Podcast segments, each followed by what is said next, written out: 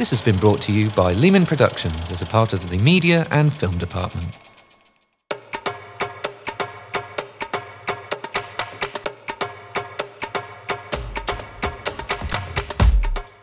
Welcome to Sir John Leman High School's Crosscut, an interdepartment podcast that seeks to explore beyond the curriculum. Every week, three teachers from totally different departments dig into concepts that unify the learning landscape. We want to think new things, ask new questions, and unearth the challenges of the future.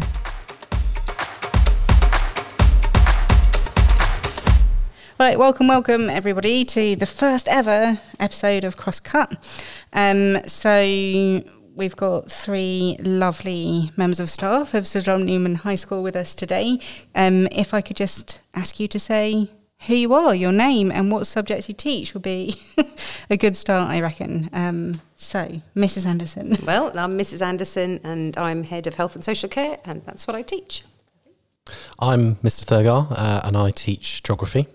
And I'm Miss Barnes, and I'm head of psychology and sociology. Excellent. A lovely cross section, just to big up the metaphor of the title of the podcast. Um, right, so um, the format that we're going to cover today is just to give you guys each a little bit of time just to kind of talk about what globalization means in your subject, um, and then we're going to open it up and, and, have a bit of a chat, really, um, and hopefully um, find a, a few links across the curriculum.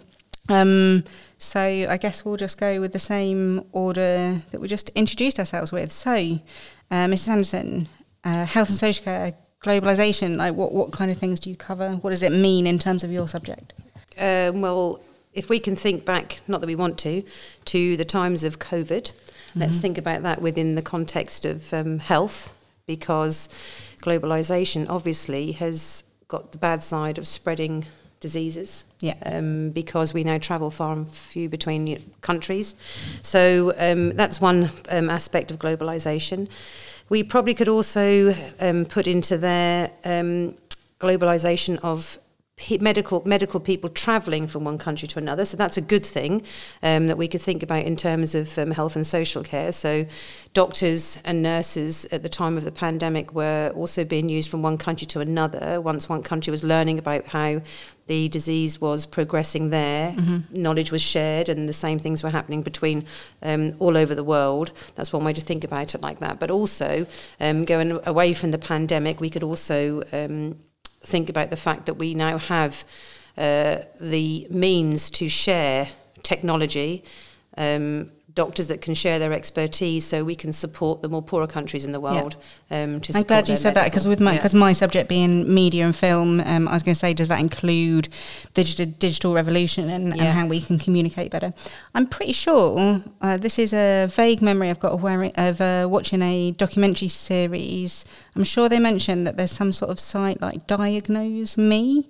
Um, and all these people had used this site, um, and kind of anyone can get involved. And um, it was their sort of journey to actually getting a, a diagnosis was quite interesting. But, Around the world? Mm. Yeah, that's really good. I hadn't mm. heard of that. Yeah, yeah, fantastic. But yeah, that's just another great thing about globalization. So you've got the good and the bad um, that's coming along with that. So that I mean, I was referred to that's referred to as um, workforce mobility is the posh name for that right, part yeah. of globalization. In the fact that you have this area where you can just keep traveling from one country to another and sharing good practice um, is really good. So for that benefits there. We probably could also think about influence like diet. That would be something to think about how globalization is changing the way we eat and how we look at food. Right. Um, so, like how a lot of our food comes from so far away. Exactly. So, healthiness of that. So, I know people think about um, food miles and how th- um, food is traveling, but we've also got the fact that diets are changing because we now have access to more foods that's coming in from different countries. So, the healthier aspect of the fruit and vegetables that are coming across, yeah. Um, vice versa. The way that food is grown. That's also mm-hmm. linked into that on a healthier lifestyle. So that's also globalization. I know that um, the UEA and um, a large section of the University of East Anglia has now been given extra funding, haven't they, to build that um, entire ecosystem where they are looking at how we can grow um, food, wheats, and grains in drought conditions. Right. Um, and I know they've just got big funding for that. So actually, that's another part of globalization when we think about the world's resources and how we are going to sustain ourselves in Mm-hmm. the future, which links lovely to geography and um, lots Yeah, of other I'm subjects. Mr. There's Thurgar's, like, there's a great nodding a link lot there. at this. along Yeah, yeah. Yeah, there's a great link um, to that. But of course, it's all about how we're going to manage our health and how we're going to be looking at supporting a, a, a, global um, increase in um, life because we're all living longer. Mm-hmm. You know, how are we going to sustain that in the future? So that's quite interesting and something that's quite, we can definitely put that into health and social care as well. So yeah, so that's probably sort Great. of, yeah. Good, good little sum up. Thank you. Well, yeah, that seems like a good segue straight on to Mr. Thurgar with um, geography. And I think that is the subject, you know, when you say globalization, that's the first subject that sort of comes to mind, isn't it? it, is, it is the classic subject whenever Yeah. you talk about globalization. Um, we touch on it throughout the whole spec, really. So, Key Stage 3, Key Stage 4, and 5. Although we mainly focus on Key Stage 5, we have a whole unit dedicated to globalization, uh, which I'm currently teaching to both my Year 12 groups. Um, and it's a really diverse, wide ranging unit. So we talk about the emergence of trade blocs such as the EU and how the world has become more connected, not just through technology, but through the development of these trade blocs, encouraging free trade uh, and tariff free trade. Um, and that, of course, then links to what uh, Mrs. Anderson was talking about there about uh, uh, how where we get our food from. Uh, the fact that we can source our food from all around the world at any time of year. I'm uh, really, in really much of the struggling not developed to say Brexit as you're talking here. yeah. I feel like that's There's- a can yeah. of worms. So- Do we want to open it? yeah, it's, I might get onto that in a bit. Yeah. Um, but and it's not just that the production of food and the fact that food is more readily available throughout the year, different types of food. It covers so many other things in geography. So the spread of this global culture, uh, westernization, it's sometimes referred to, the fact that the West and particularly the US has a culture which is now permeating into different countries around the world uh, and increasingly in the developing world as well. It's sort of seen as the uh, as a lifestyle to aspire to, and that brings issues because the Western culture and the way we consume things is not sustainable, and that then links back to resource use and how far our food and products travel. Um, and it's not just that; there's other things as well. So, sort of straying away from the sustainability side of things, we focus on uh, countries which are switched off from globalization Right. and switched on. Okay. So, for example, a country like North Korea is very much switched off from the global world at the moment. Yeah.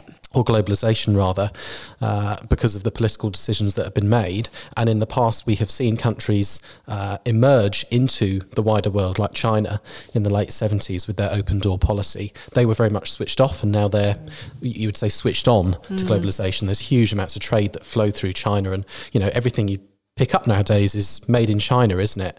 Um, and so it, it really, you know, countries' role, whether they're switched on or off, can change dramatically. Well, that's really interesting to me. Again, I can't help but bring my sort of media perspective because you sort of think, well, in then in other aspects, and this sort of veers away into sociology a little bit. But so then I think about them still trying to keep a grip on social media, for example, and keep a certain amount kind of Yeah. closed in. That's quite a difficult position for a country to be in, Yeah. right? Like you can't be.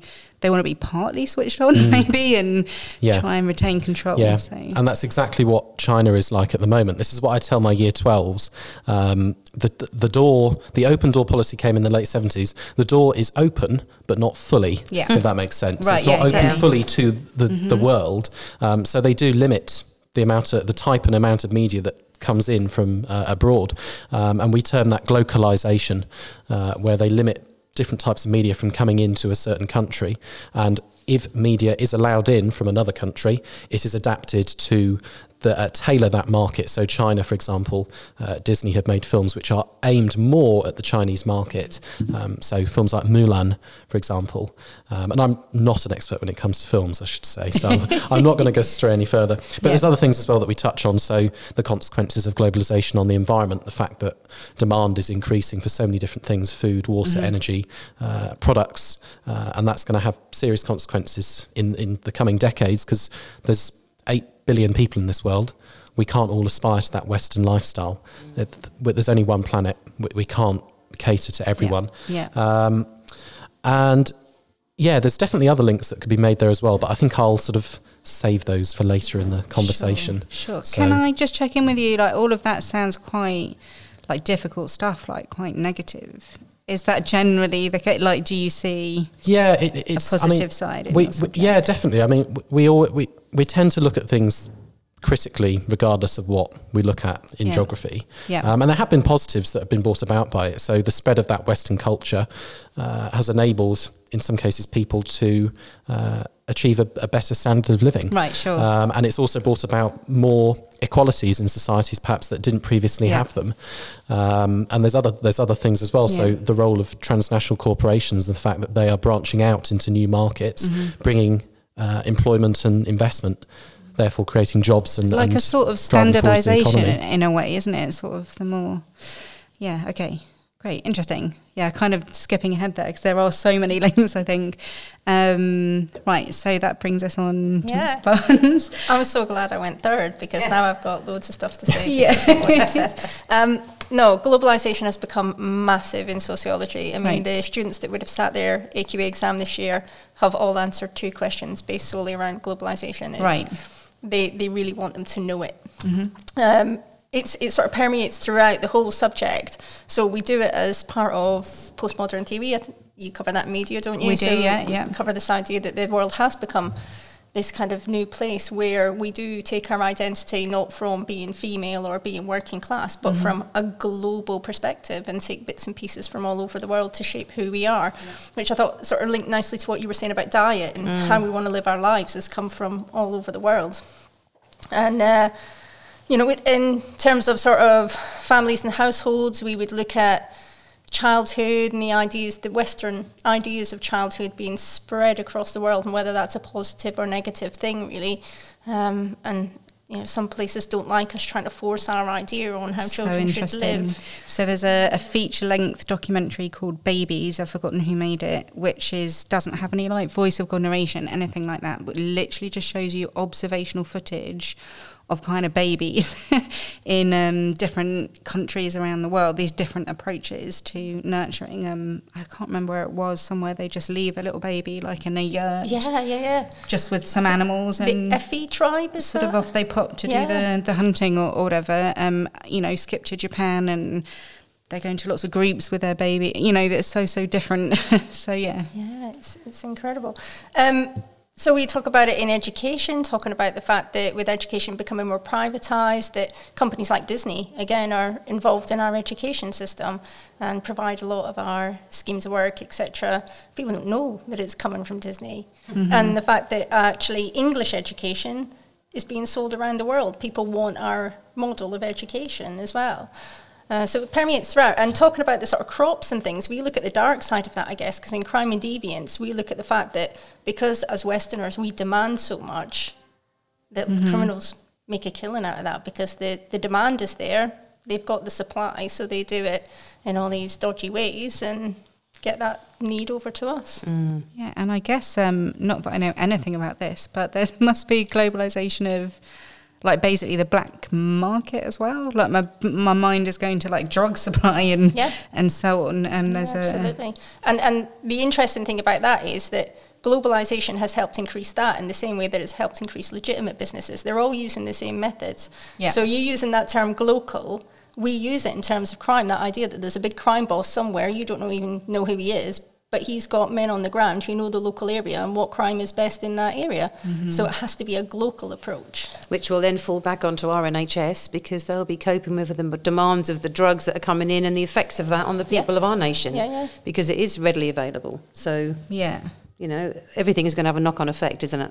The good medicines that we can share across the world are also going to be the bad medicines that are shared across the world, like you've just said there. in exactly the same way, yeah. And in terms of businesses and stuff, like the globalization has opened up that market, hasn't it? Where you can have your factory in a developing country and not So bother to follow any of the health and safety laws, yeah. Yeah.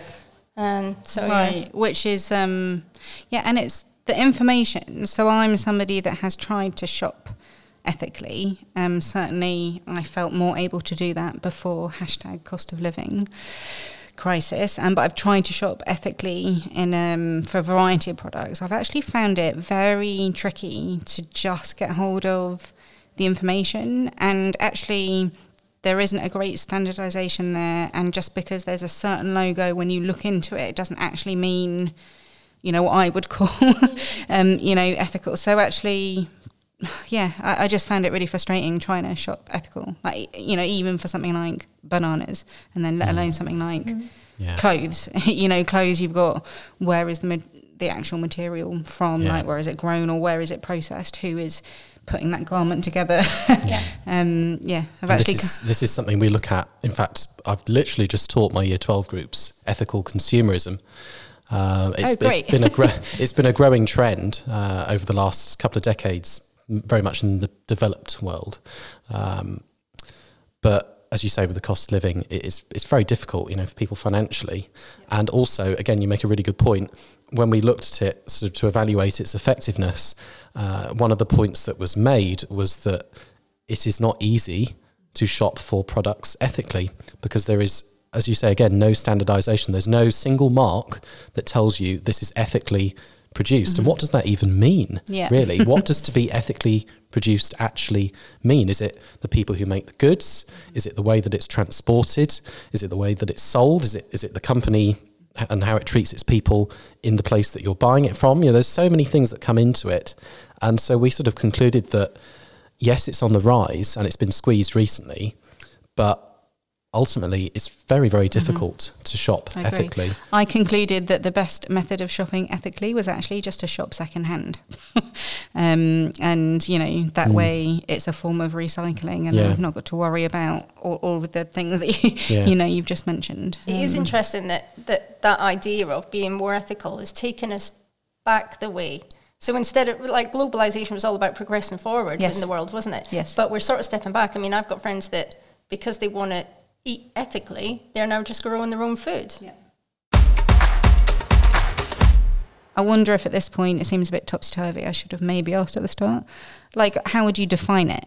Uh, you know, do you give a, is there a definition? In a way, I sort of feel like what we're talking about is the constant advancement and there are, you know, more, everything is connected and it's quite hard for almost uh, you know, theory or textbooks to kind of keep up with a subtopic like globalization. But yeah, I wonder if anyone's brave enough to leap in with a some sort of definition that we could I build would, on. I would leap in, but I can't remember what the definition is in the textbook. so if any of my year 12s are listening to this, I'm very sorry. I do know what I'm talking about. I just can't remember what the actual definition. We do have a, like a one sentence definition of what it is in geography. Right. Um, it's the, I believe it's something along the lines of the growing interconnectedness of the world yep. and uh, trade and transport. But I'm sort of clutching at straws a little yeah, bit yeah, there. Yeah. But that's broadly what we would define it as.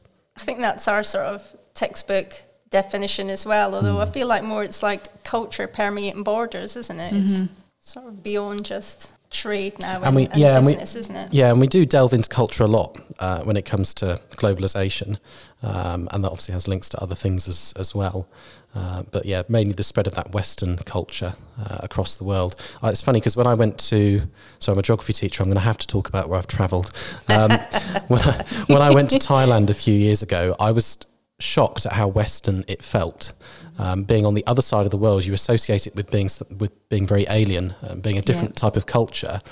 I there were shops there and chains that we have in the UK, mm. and in the US there were 7-Elevens, which we don't have here, but in the US are very prominent.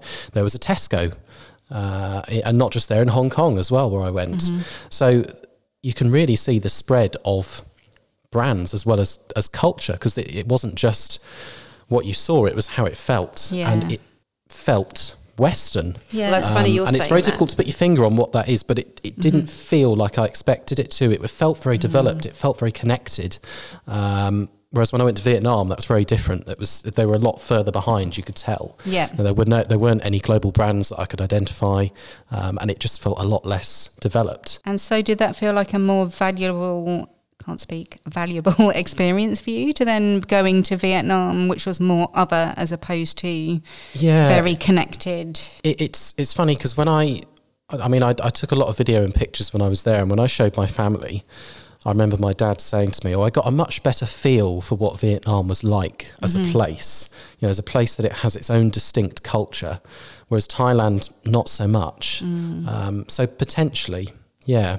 Well, that's interesting because um, a few years ago, and I know I'm going to uh, talk about Jamie Oliver, but I'm doing it in the right way because Jamie Oliver did a program which was one of the instigators for the sugar tax to try. We're looking at diet for people, and that's something we've looked at within um, health and social care because um, he visited countries like Mexico and countries that you would not have thought that America had got such a hold upon it, and had gone into um, local tribe area where there's a, a tribe of people, but Coca Cola as a brand oh, had got into this area, and so when you approached the um, small village, the entrance to it was completely branded with Coca Cola and Fanta because they paid for the sign to go there. And then when he went around it, they hadn't had any cases of diabetes in many, many years until this branding, like you said, of globalization suddenly yeah. took over. And he goes and shows you. Um,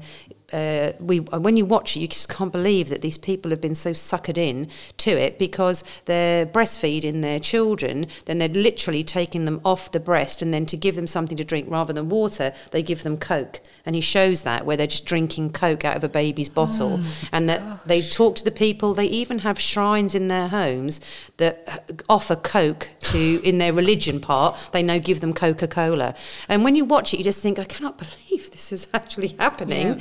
But everywhere you go is is branded. So the chairs are all red and white, and it's just been done. They've just took over. So that's pa- that, that's the whole part of it that is so wrong on so many levels. Um, because they don't have the treatment for diabetes, and that's why he was highlighting it, talking about sugar in general um, and what that is like for our diets. But that was that blew my mind, it really yeah, did. Yeah, really interesting. Like levels of awareness Yeah. of what's going on. I mean, Um, that's not a good thing. So I'm going to bring in my own travel. Well, I lived in Poland for a year after I after I graduated. I have to give things away now. It was a while ago. so it was a really interesting time to be in Poland. Uh, when was it? I guess about like 2000, 2001.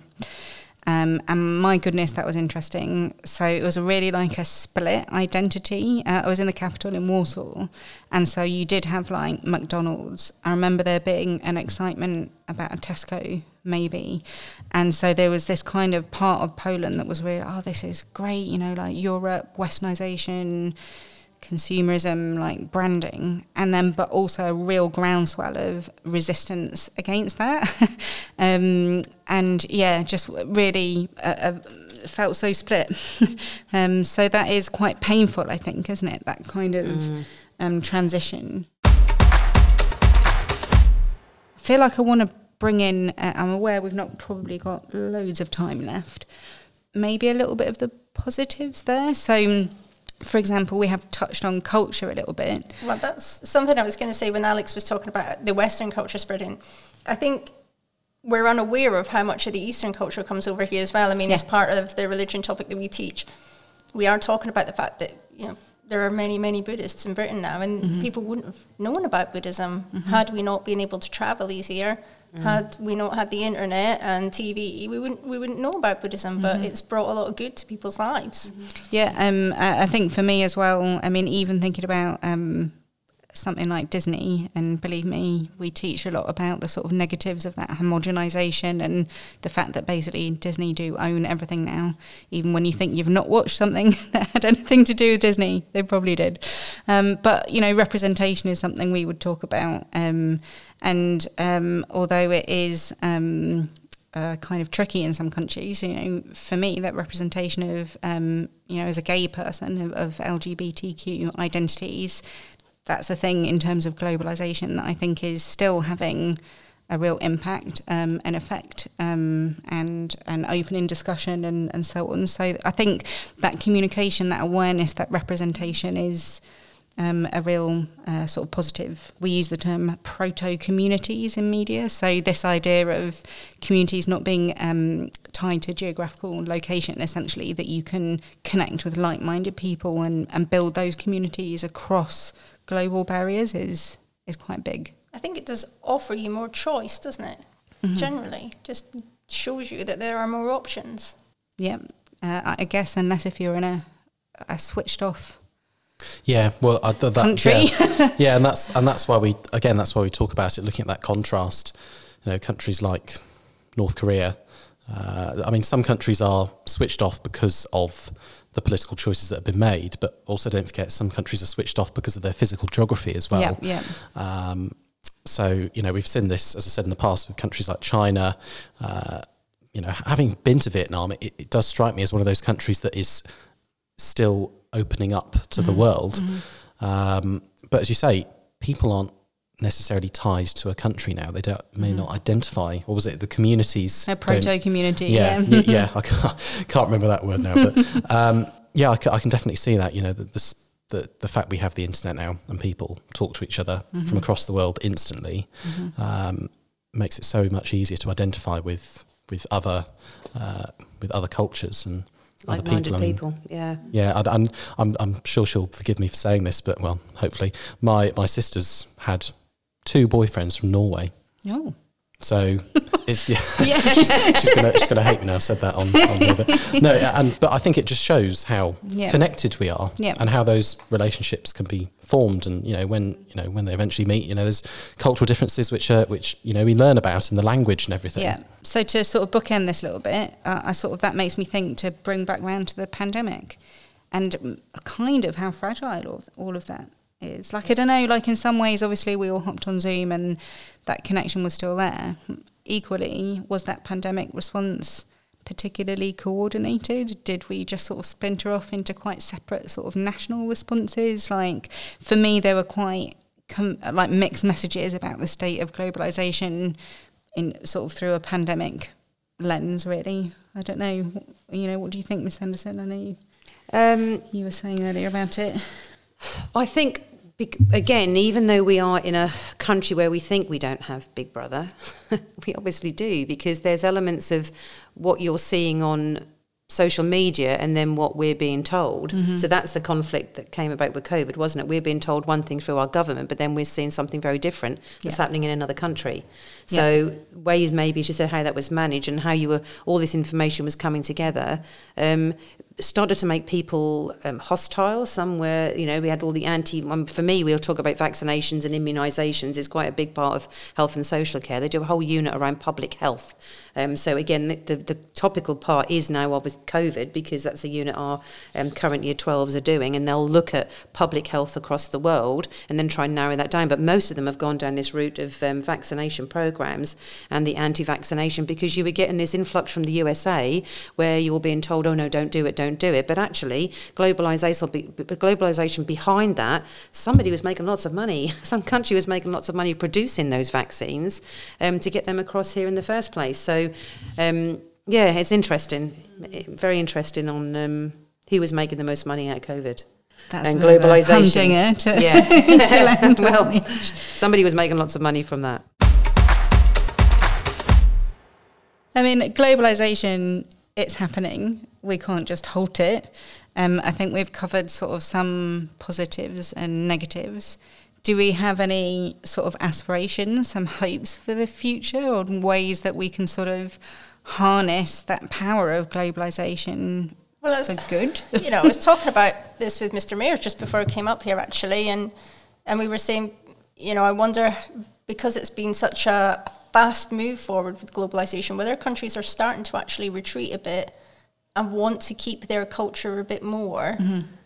And so we're sort of seeing less people interfering with each other's business. Yeah, mm. yeah. Yeah, it's things like the USA not particularly patrolling the waters and things like that anymore because they're sort of looking after their own and people are yeah. sort of doing that a bit more and retreating. Do you think it's um I think people watch this too space. scared by how quick it's moved and so there's a bit of a retreat and maybe maybe now's a bit of a time for reflection you know, like people are sort of thinking, ah, how do we respond to it? In a similar way to, for example, the explosion of social media. I mean, that has been a massive driver of of globalization. All of a sudden, mm, are we a news outlet? Should we have some sort of editorial control here? Should there be some sort of regulation? Um, people are only just, and companies are only just sort of catching up with that, really. Uh, Mr. Thurgar, any hopes for the future with globalization? How do you think it could be harnessed in a positive? I, I think that the spread of certain cultures is a positive. Yeah. So the spread of that Western culture does have positive aspects to it. Although you know we're seeing now with the US, there's a rebellion against some of those uh, values. So things you know equality wise, um, we've seen the challenges to gay marriage in the US. We've seen the challenges to abortion rights as well. They, they outlawed it, didn't they, across the whole country? And I think it still is outlawed across the, the whole country. Um, so for me, it's it's difficult to be. There are positive positive aspects in that sense. Unfortunately, when it comes to resource use and mm.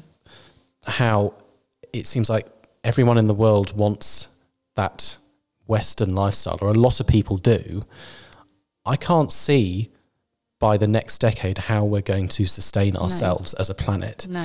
We have 8 billion people, by that point, 9 billion, potentially more there's already too many people in the world mm-hmm. and not enough resources. Mm-hmm. So, what on earth is it going to be like mm-hmm. when I'm old, when yeah. I'm in my yeah. 70s or 80s? What is the world going to be like then? Who, you know, who's going to be competing for what resources? Mm-hmm. And I say this to my students sometimes, and I scare them a bit. I say, I really worry when you grow up and I grow up what the world is going to be like because globalization has meant that everybody or a lot of people want everything. Yeah. They want those goods, they want food, energy, water, we can't provide it. And at some point, we're going to reach a slow tipping point, but we won't know when that is because it will be a gradual decline. And I think only once we've really gone down that slide will we realise that. In retrospect. In, yeah. re- in retrospect, yeah. yeah. That things have gone wrong mm. and we cannot sustain ourselves. But I don't want to end it on a negative note like that. I, do, I do think it can be harnessed for good. You know, countries, their development is often tied to globalization, you know, pulling up people's quality of life. China has pulled 300 million people out of poverty, partly mm. due to its open door policy. So there are positives, massive positives.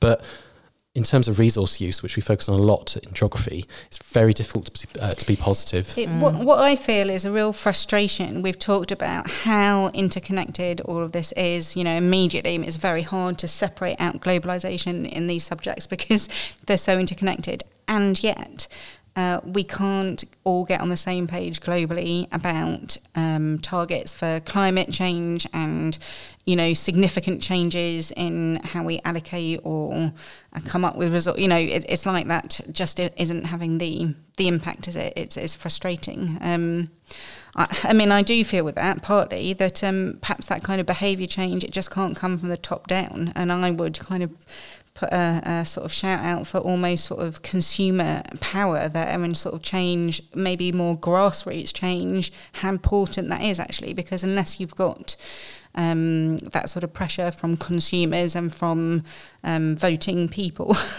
um, then it's maybe not not going to happen. Uh, and I guess the positive from that is that that kind of grassroots stuff um, can very much be um, sort of what's the word I'm looking for? Uh, it's kind of activated really um, through that global communication that we're talking about because there are so many ways that you can connect. Um, to give a positive for social media, it has been a an amazing thing to mobilise uh, protest in uh, countries where that is really difficult, you know, to do that, even just on a practical level of when and where is this happening and that communication. So.